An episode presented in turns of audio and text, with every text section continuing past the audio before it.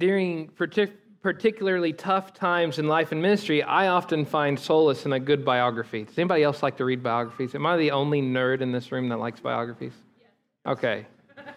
Especially in these times of difficulty, a biography about a faithful missionary or pastor. When miserable days hit, there's something about reading about somebody else's misery that makes you feel good, right? Just something about picking up this biography and finding out how these people stayed faithful in times of difficulty I couldn't even begin to imagine. Burying loved ones and struggling with cannibals, even, and all these different things that they went through. Take Charles Spurgeon as an example.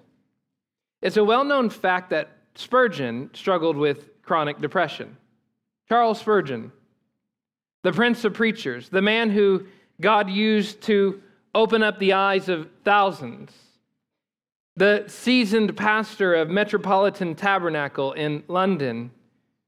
Of all people to struggle with chronic depression, I would not have guessed that Spurgeon's name would have been on the list. He once was so depressed that he admitted to his congregation, My spirits were sunken so low that I could weep by the hour like a child, and yet I knew not what I wept for. Some of you know what that's like, right? To just cry and not know why you're crying, to be so sunken down and sad. And yet, Spurgeon also modeled what it meant to trust God in the midst of such dark days. In another sermon, in which he once again talked about his depression, he reveled in his hope. He talked about his dark days, but then he said, The scourging of the vessel has fitted it for the master's use. Fasting gives appetite for the banquet.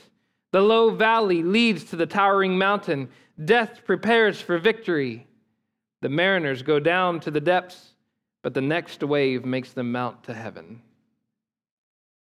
You can probably imagine how comforting it is to read that someone else, someone who deeply loved God and served Him well, struggled with what he called causeless depression, no root or reason, and yet who also learned to look for God's hidden hand in the midst of it.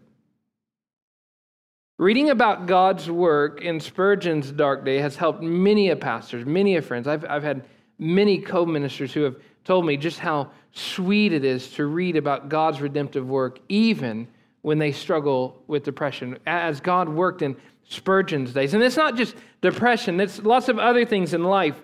When in need to find resolve to keep pressing on through a difficult challenge, there's no better biography than John G. Paton's. If you're feeling small and helpless, just pick up Amy Carmichael's biography or Gladys Aylward's biography and see what God can do with seemingly insignificant people. If you are struggling with the thoughts of what could have been, then David Brainerd's surely there to help you. His biography is filled with lament about what could have been, and yet what is. The point is this that in running to the records of God's past redemption in the lives of those who've gone before us, can inspire us to see his redemptive, albeit sometimes hidden movements in our own lifetime. This is why we study Ruth. Ruth is a biography about someone who has had a very difficult life and is going through and had gone through an amazing uh, moment of suffering, and yet God works in the midst of even that. It's in the, in the life of this ancient Moabite widow that God reminds us that He can bring about beauty through our present pain and sorrow.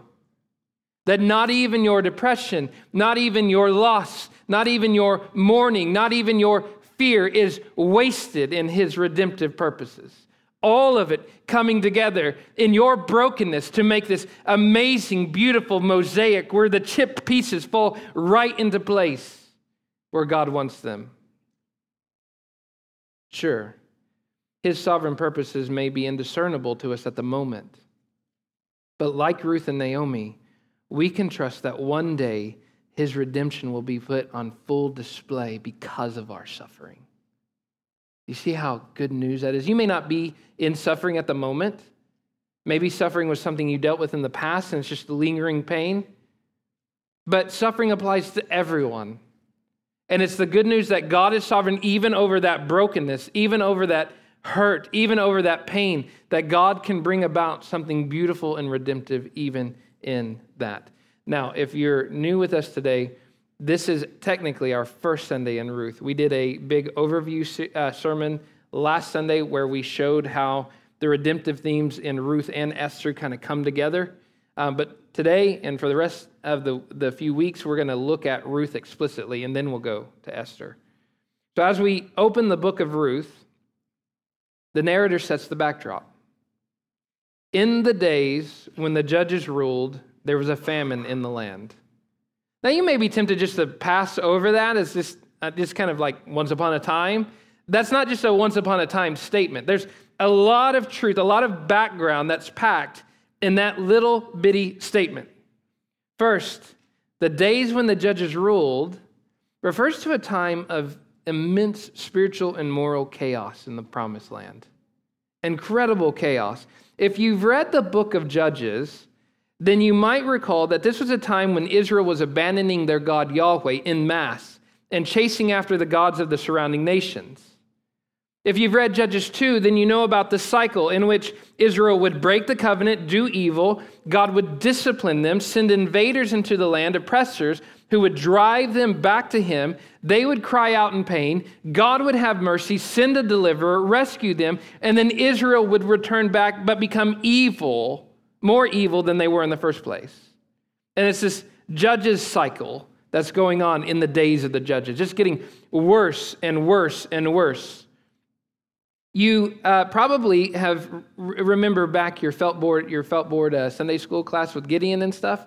What you don't often learn in a felt board Sunday school class is that Gideon, after delivering Israel with his 300 men, goes on to build an ephod that becomes an idol leads the entire nation back to idolatry himself. You get people like Jephthah, who is a fool, Samson, who is a womanizer, falling in love with whoever was around him. There's even a story in Judges 19 that implicitly compares Israel with Sodom and Gomorrah. If you read Judges 19 alongside Genesis 19, you find the exact same language. Israel has come, become as bad as Sodom. Now, why do I tell you that? Well, it's because in these days when there's no king and everyone's doing right in their own eyes, that Ruth comes to Bethlehem. You know, I think sometimes we pass over that and we fail to see that this isn't the ideal time for redemption. This 400 year span in which Judah and Israel is fleeing from God, hating God, committing idolatry, doing atrocious acts, even so far as a Levite having a concubine and then chopping her up in pieces. I mean, that is, that is legit depravity. That happened near Bethlehem.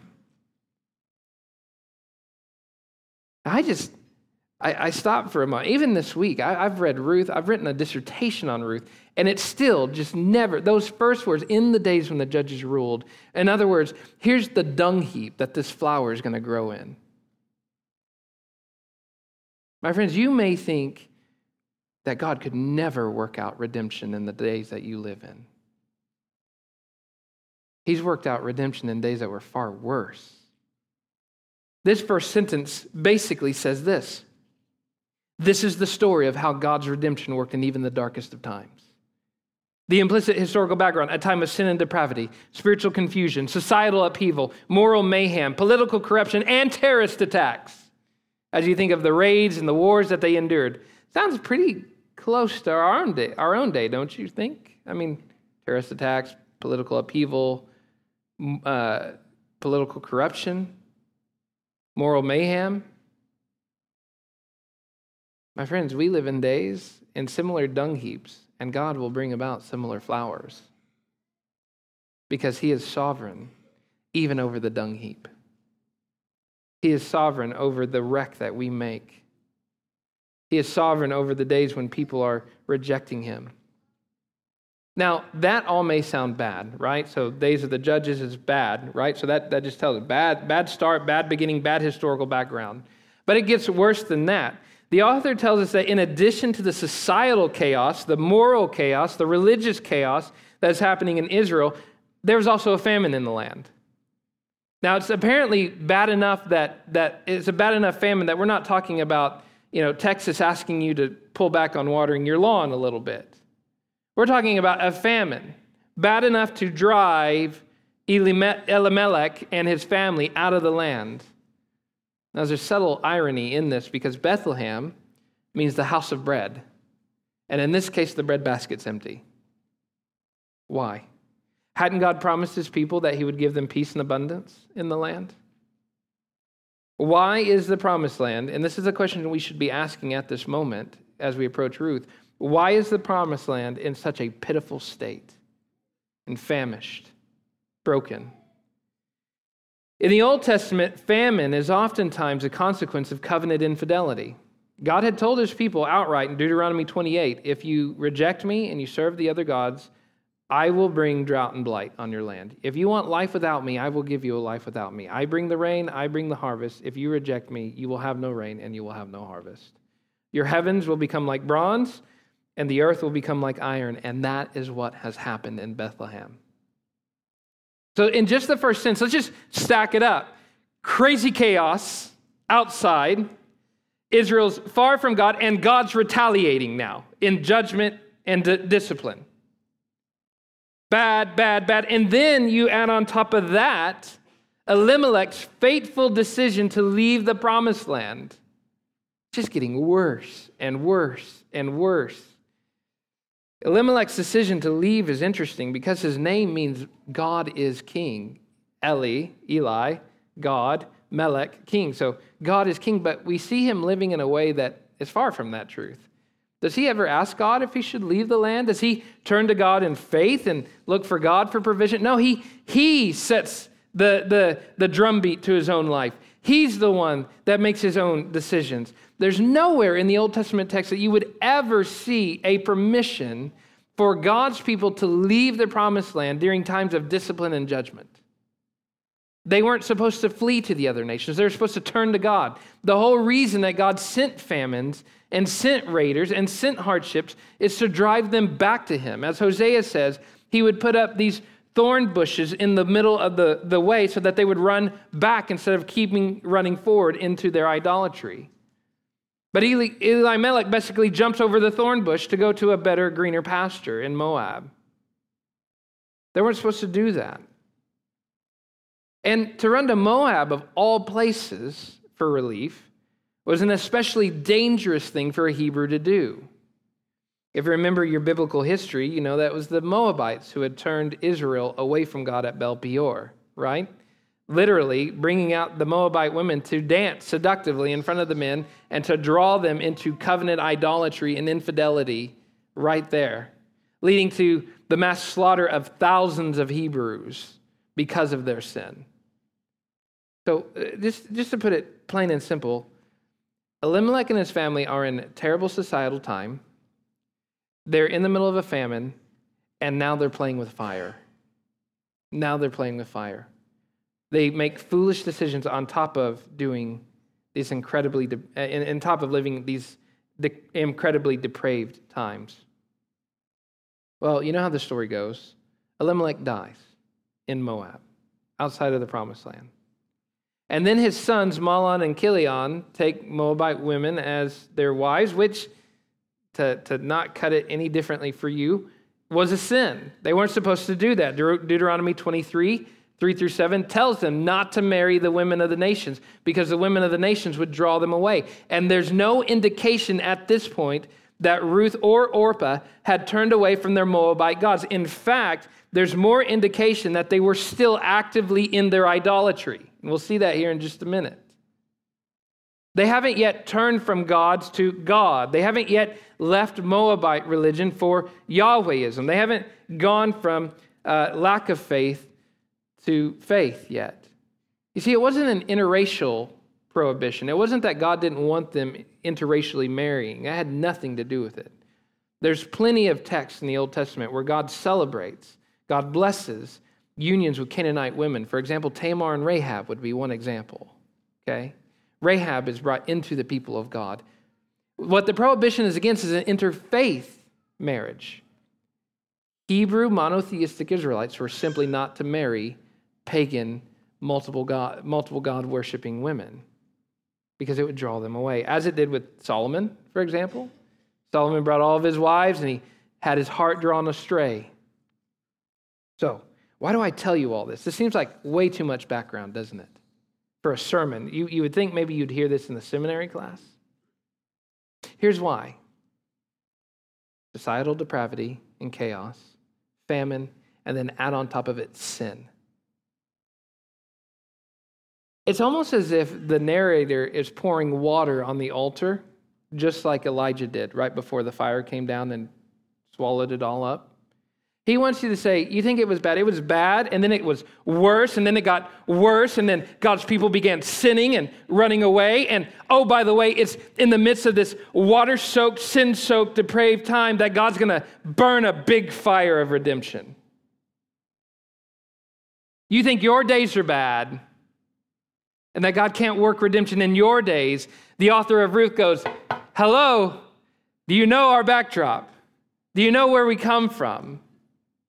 Do you know that Bethlehem's right by Gibeah, where that uh, Levite's concubine was chopped in pieces?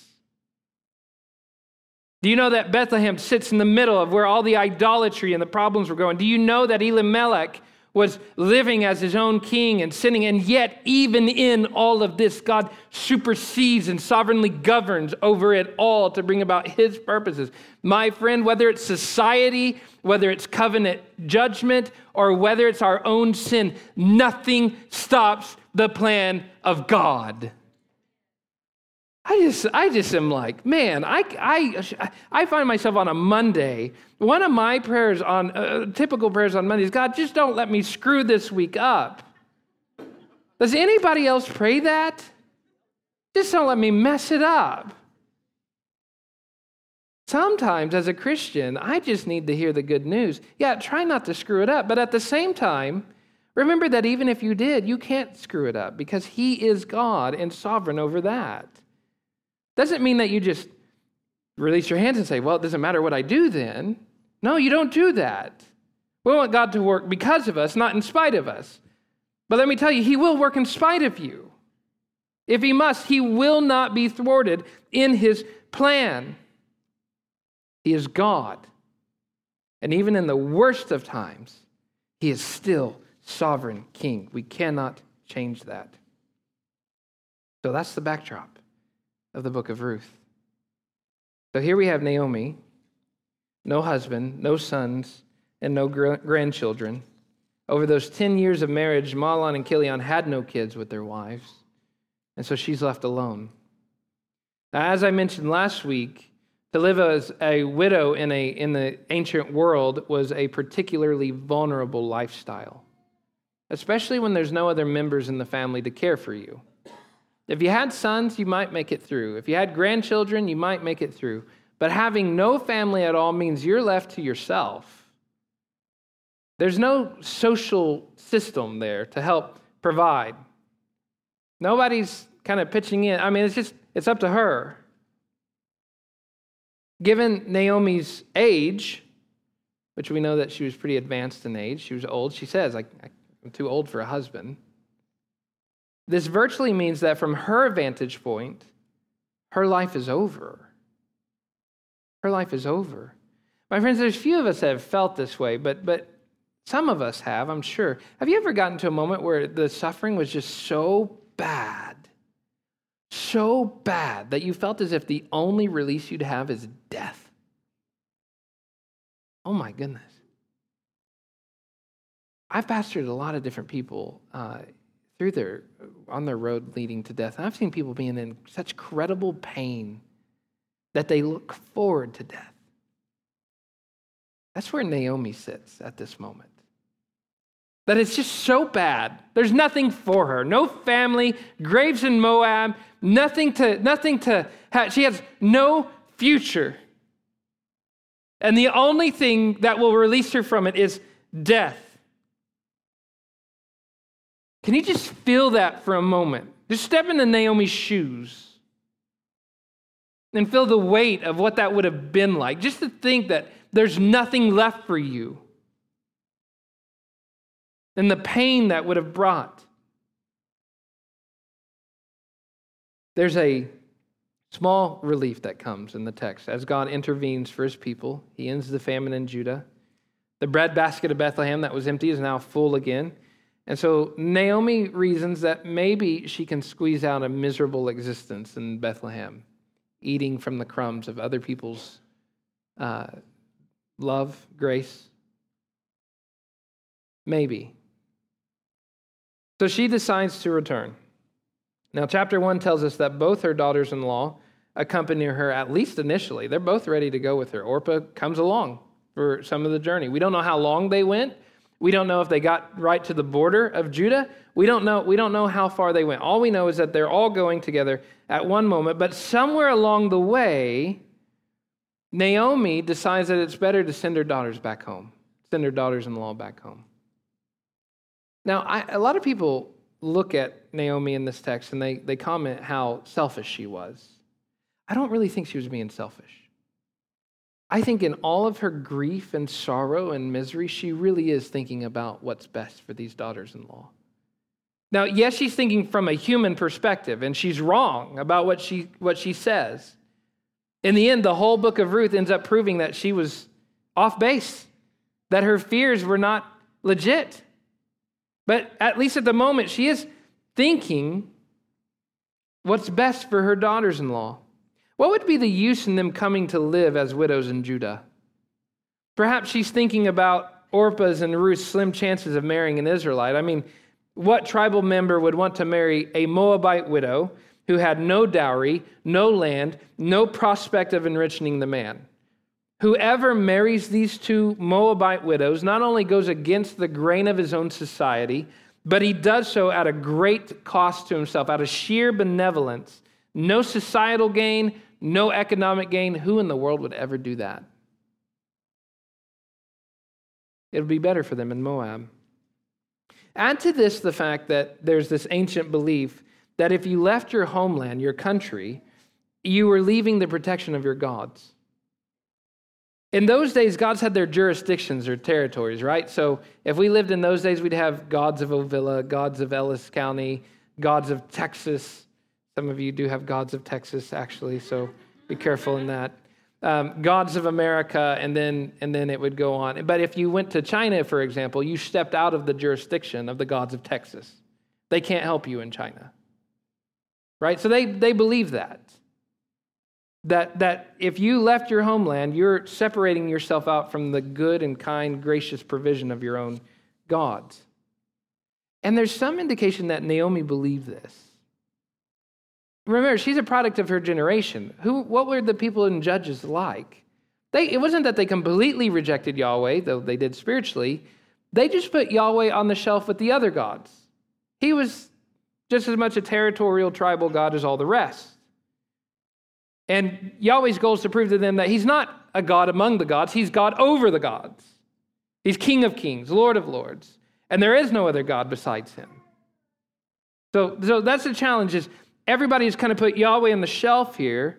So Naomi's going back to her homeland, but she doesn't want Orpah and Ruth to leave their gods.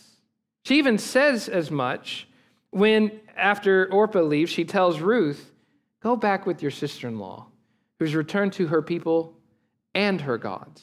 That's from the mouth of Naomi, a Hebrew. In verse 15, chapter 1. She is sending, or she is legitimately trying to send them back into the protection of the Moabite gods.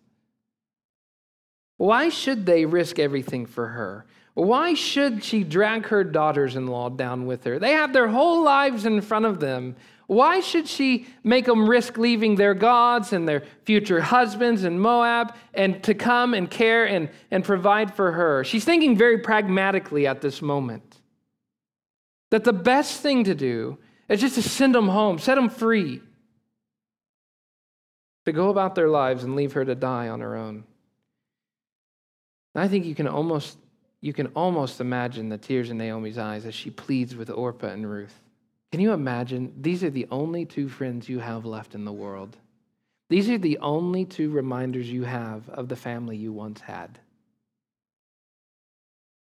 And you are going to tell them, for their own good, to leave you. Go. Return each of you to her mother's house. May the Lord deal kindly with you as you have dealt with the dead and with me. The Lord grant that you find rest, each of you in the house of her husband. Have to be the most painful, painful command in all the Bible. Go. Leave me alone. And initially, both Orpah and Ruth put up a resistance. But Naomi's logic, from a human standpoint, my friends, if, if we lived in the ancient world and we were reading this text, Naomi's logic is impeccable. She's absolutely right. The wisest course of action is for each of these daughters to return home to Moab, or so it seems, from a human vantage point. So she finally keeps pressing on. Turn back, my daughters. Why will you go with me? Have I yet sons in my womb that I that they may become your husbands? Turn back, my daughters, go your way, for I am too old to have a husband. If I should say I have hope, even if I should have a husband this very night and should bear sons, would you therefore wait till they were grown? Would you therefore refrain from marrying? No, my daughters, for it is exceedingly bitter to me, for your sake, that the hand of the Lord has gone out against me. Now, Naomi's referring to this ancient practice of levirate marriage, right, in which a man would marry his brother's widow so that his brother's line and his name wouldn't be extinguished out of history. So it, they did that. That was the that was the social system of making sure widows were cared for. If a man died, his brother would step up into his, his unmarried brother at that, would step up into his place to care for the widow and carry on the line and the name. It was an obligation that they must do. But in this case, there are no, are no brothers. Both sons are dead.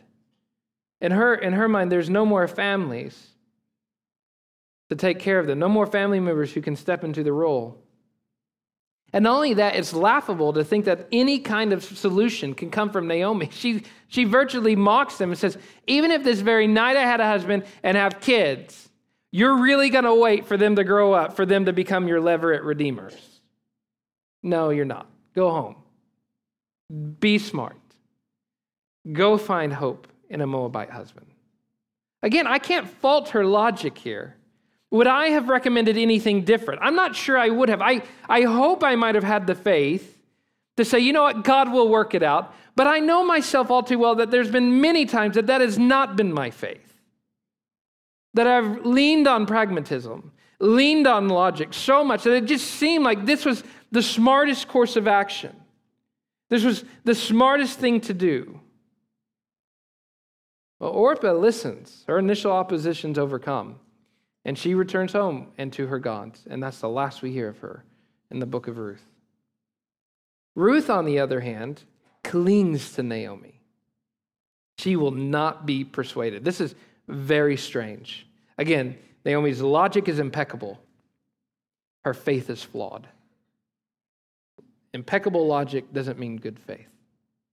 In fact, sometimes it's our impeccable logic that keeps us to see what God is doing. Ruth has terrible logic, and what she does is illogical. Some might even say societally stupid.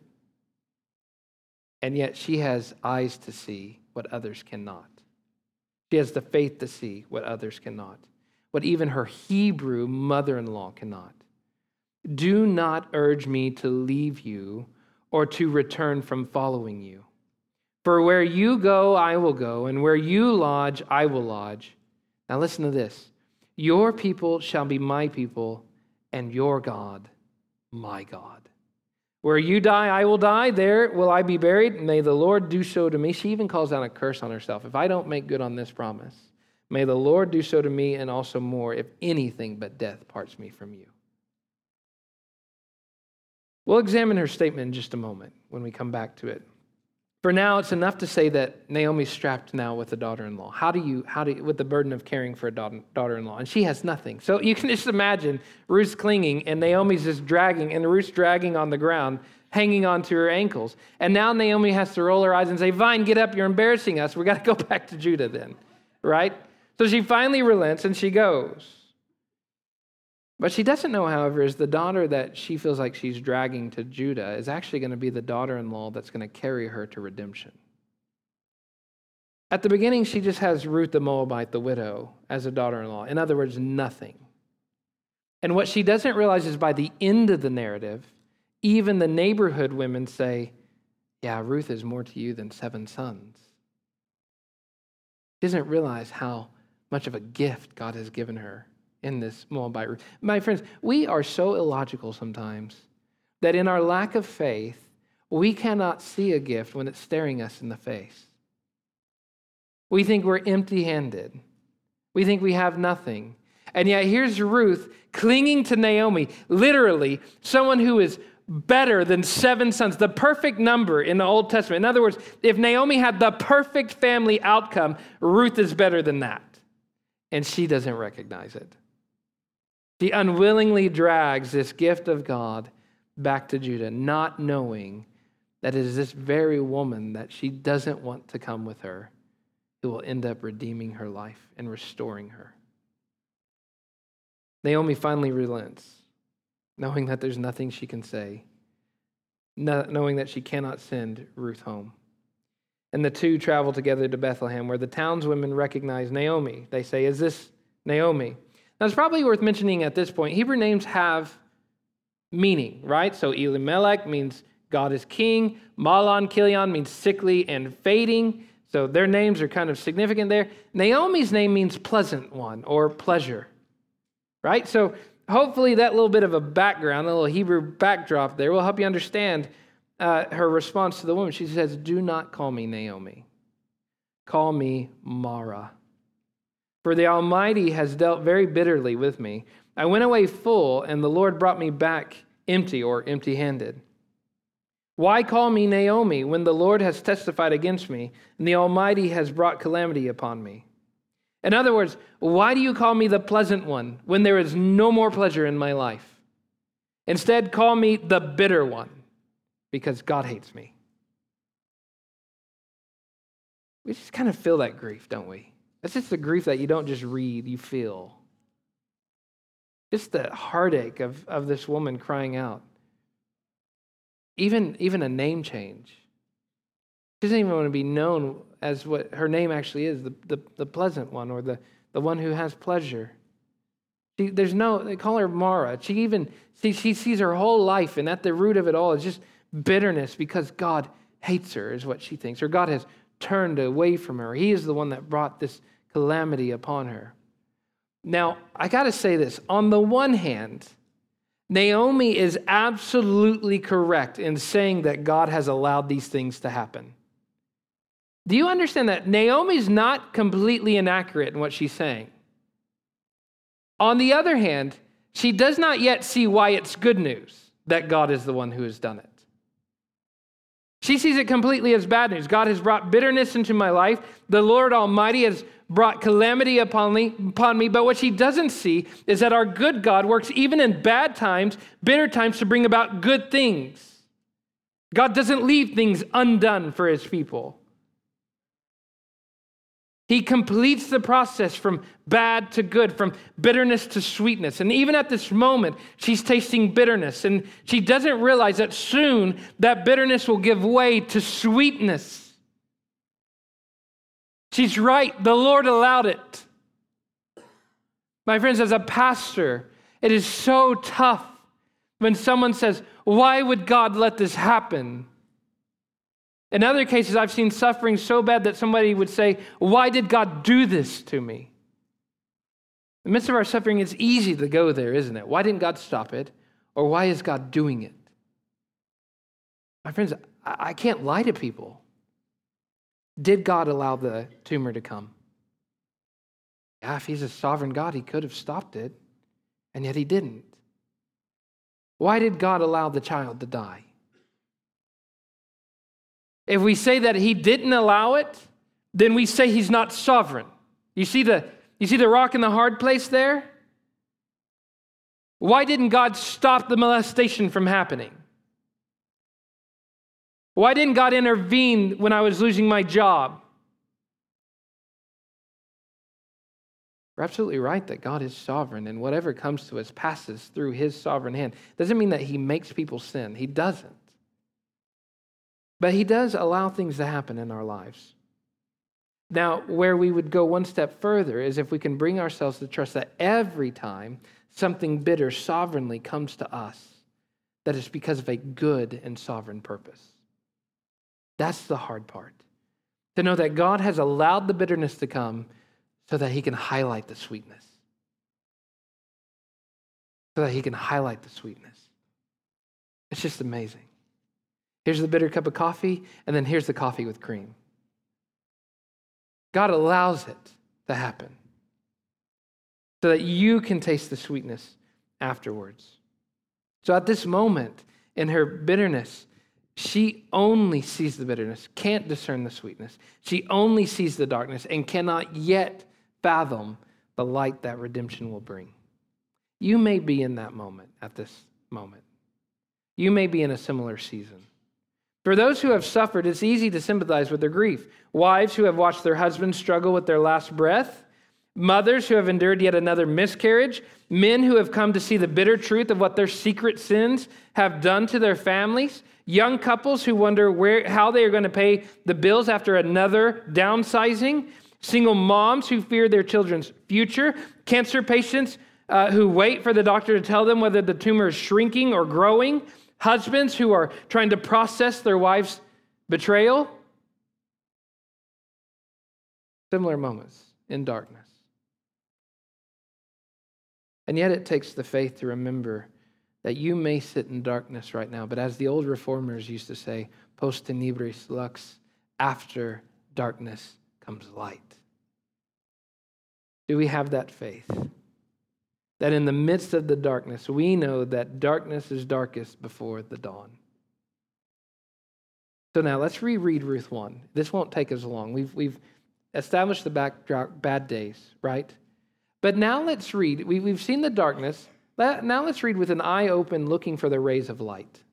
Because they're there. You just might not have seen them. Bad days, dark days, but days in which God's light is still shining. If you look a little closer to the narrative, there are clear indications that God is doing something redemptive, even in Ruth chapter 1. So let's take a moment, rewind, and look. when I told you that famines could be God's judgment for covenants and infidelity, that's absolutely true. And I think that's how we should read about the famine in Ruth chapter 1 that Israel has disobeyed God. They live in the days of the judges, they are chasing after idolatry. And the consequence of that is famine. However, God uses famine for other purposes as well. If you go back to Genesis, God used a famine to drive Jacob and his sons to Egypt. No indication at all that that was judgment, just God's way of moving things along, right?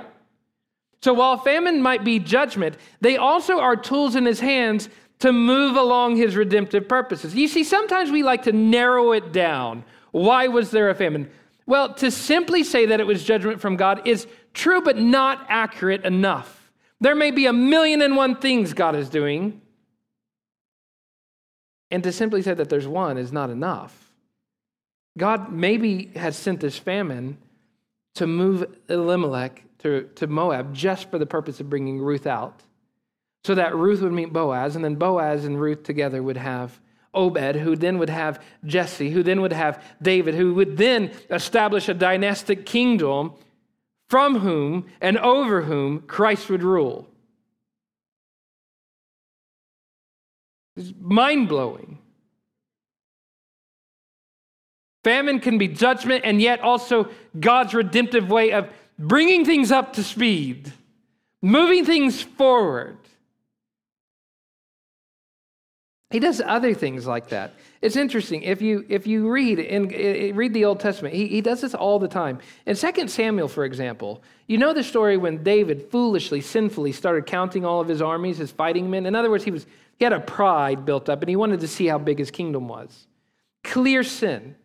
In, in one text, uh, it says that Satan incited him to do it. And in another text, it says that God led him to do it. Well, which one? Well, God allows the temptation to come from Satan. Why? Well, when the census comes, when David does the census and he starts braggadociously talking about how big his kingdom is, God sends a pestilence to cut the numbers down to size and to deswell David's big head. Thousands die through a pestilence. David realizes that the only way that the pestilence will end is if he makes atonement. In, in 2 Samuel, he sees the angel of the Lord, the death angel, coming to slay thousands of people. So he runs and he purchases the threshing floor of Araunah and sacrifices an atoning lamb on it. That's interesting. Because it's that very same threshing floor of Araunah that David purchased because of his sin, that God had allowed to happen and brought about a pestilence that Solomon builds the foundation of the temple upon. Builds the foundation of the temple on the threshing floor of Araunah, The very same spot that David is powerfully proclaiming that death is turned back by atonement. The very same place that eventually the perfect Lamb of God would be led into this temple to be tried under the Sanhedrin and reminding everyone that death is turned back by atonement. Does anybody else just get their mind blown about these things? I mean, David sleeps with Bathsheba, in an illicit relationship, murders her husband. His child dies in the process. Absalom rebels as a consequence, and yet it's from their marriage with Bathsheba that Solomon comes. Over and over and over, God uses seemingly bad things to move his plan along. In Acts 2, the Christians are getting a little too comfortable in Jerusalem. So he allows Stephen to, uh, Stephen to be stoned. Sometimes my, my mind works faster than my mouth. Stephen gets stoned, and what's the outcome? All the Christians scatter. Well, why would that be? Well, because Jesus said it was his plan for the Christians to go to Samaria and to the nations and to the end of the earth. They can't do that if they're comfortable in Jerusalem. God can use famine, God can use pestilence, God can use pandemics, God can use persecution to move his plan along. Have you ever just basked in the glory of that? That there is not one dadgum bad thing that thwarts God's sovereign redemptive purpose from moving along. And if it happens, he's moving. Certainly the case in Ruth. Elimelech's foolish decision to flee as foolish as it was, his son's sinful decision to marry idol worshiping Moabite women, as sinful as that was, still, still moves God's promises along. What a sovereign God. To think that a famine would drive Elimelech to Moab, that it's there that Mahlon meets Ruth, he dies, she comes back with Naomi, and from this cute meet, meet cute, whatever you call that, where the sovereign serendipity, where Boaz and Ruth just happen to meet each other. And it's from there that our glorious Savior comes. And from that line, and that God works all these moving pieces in a way that we just stand back and see His manifold wisdom. Every miscarriage, every miscarriage that God sovereignly allows, redemptively moves His purposes forward.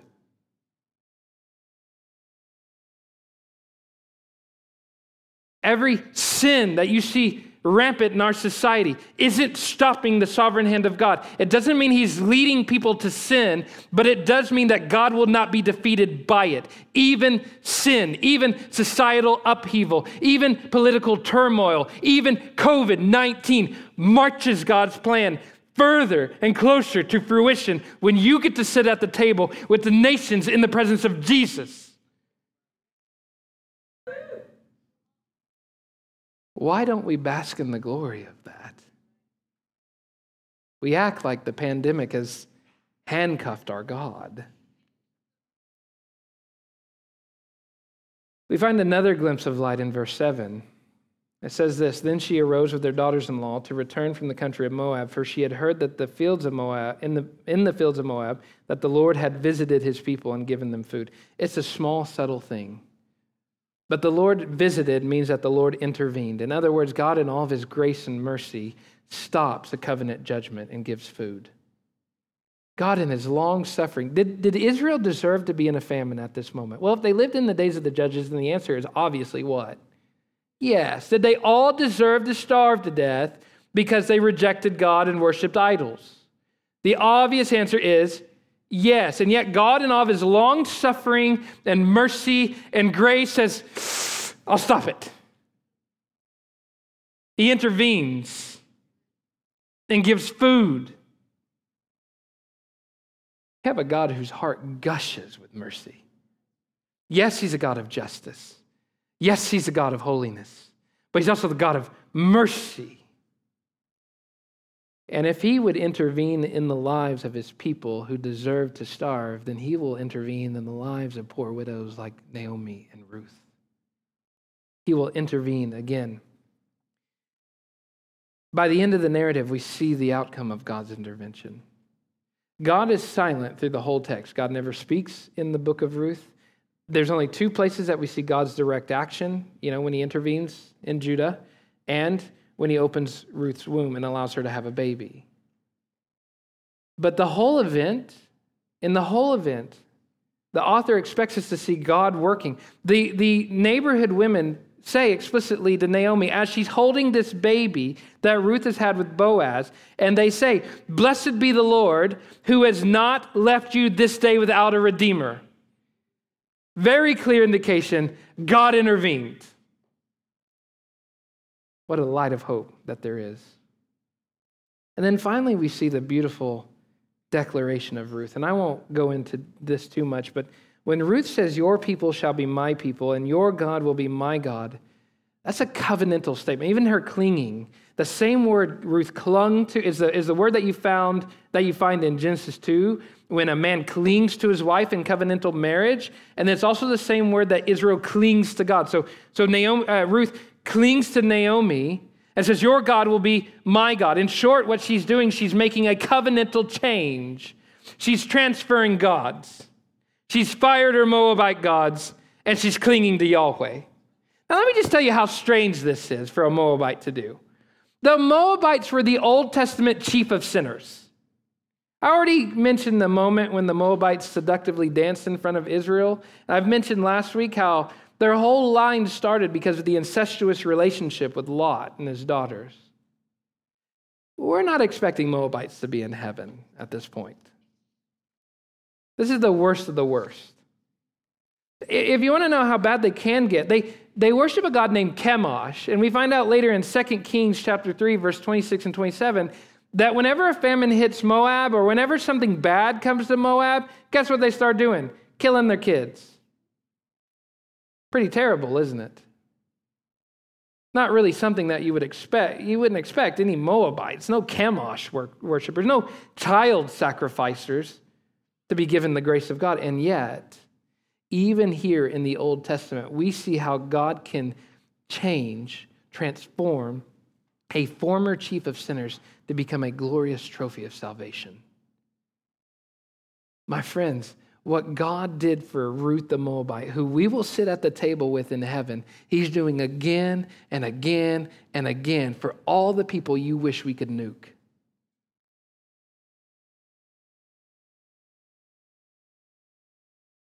Iranians coming to Jesus in mass groves.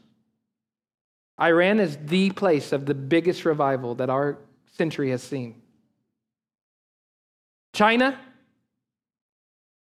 I can take you to hundreds of house churches where they worship better than you do.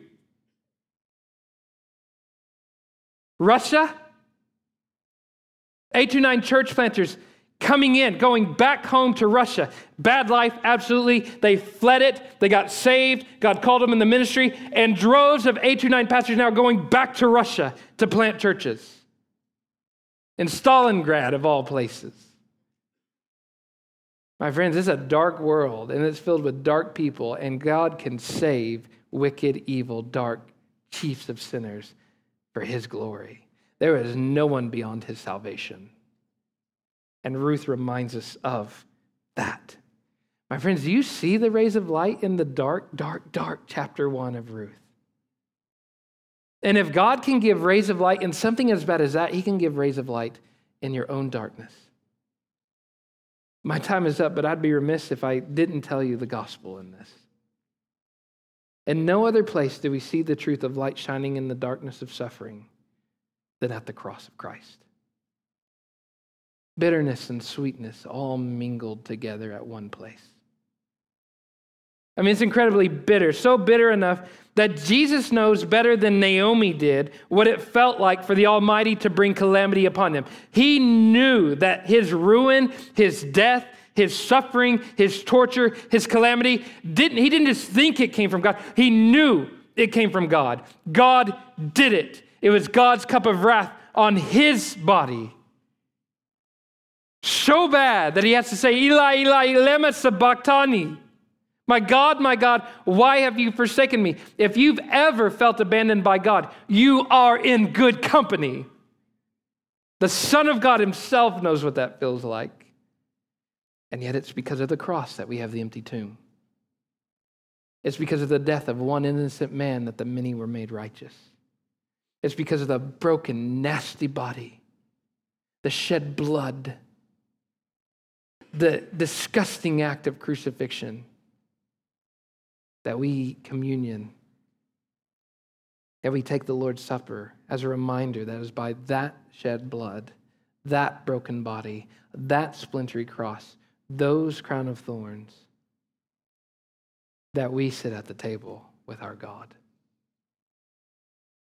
God shines light in the darkness, always. Let's pray.